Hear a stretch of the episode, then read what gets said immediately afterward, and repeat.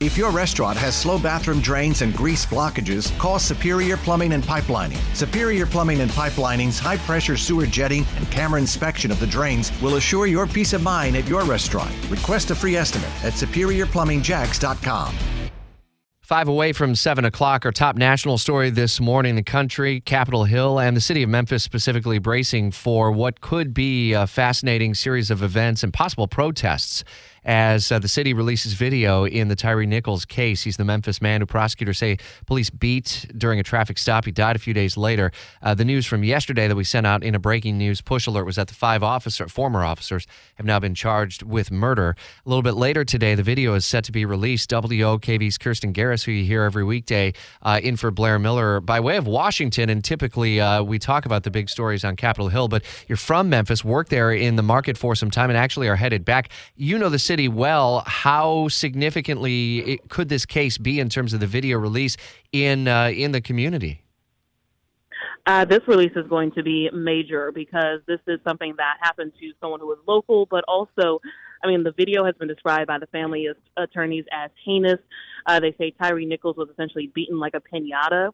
So that is just giving you some graphic images of how uh, this video may look. One of my police sources with the Memphis Police Department told me he is quote disgusted and sickened and he doesn't even want to see the video himself as a fellow officer so i think that speaks to uh, just what we are going to see when it's released at 6 p.m central time 7 p.m eastern um, something to make note of leading up to this there have been a lot of changes in memphis uh, before this case even before this incident even happened.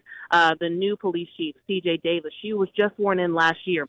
The new district attorney, he is also very new. He just won an election recently. So you have new leaders at the helm when it comes to public safety and the criminal justice system. So this is really their first big test in these roles. And so it'll be interesting to see uh, what happens next. But also, I want to give a big note to the timeline.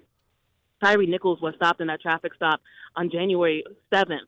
Uh, he died three days later on the 10th, and then since then we saw those officers were terminated from the Memphis Police Department, and then this week a grand jury indicted them. So we are seeing again a very um, just a swift process, more than maybe people have been have been used to with other cases uh, similar to this when someone has died in police uh, custody or at as a result of an encounter with police. So we'll be following this on the ground, literally from Memphis. Um, I am anticipating, though, a lot of vocal reaction uh, from folks after they see this video, whatever we are seeing. Kirsten, did race play a role in this? How so, if so? And then what, with the racial makeup of the city of Memphis, does that kind of provide the kindling perhaps for the backdrop of what could be protests? I will say race is a big part of this story. Tyre Nichols was a black man. All five officers who were a part of this encounter were also black. But I do want to point that the family's attorney, Ben Crump, who people may have gotten to know by now, he's represented several families who have encountered um, a deadly encounter with police. Uh, he said race is a factor in this case because of how black people are treated by police. Hmm. So he is really looking to how African Americans are treated by police, regardless of who that officer is. Um, so, but this is also a city that has activism in its roots. I mean, this is where MLK was assassinated. This is where sanitation workers you know, went on strike because they wanted higher pay. So this city is rooted in activism. That's part of its legacy. So we will see, you know, how that comes out during the 2020 protests. I walked miles with protesters as they were marching because of George Floyd. They started at places like the National Civil Rights Museum and at statues that were dedicated to those sanitation workers to make a point that they're starting where history has happened already and they were going to be a part of it now in terms of like Black Lives Matter.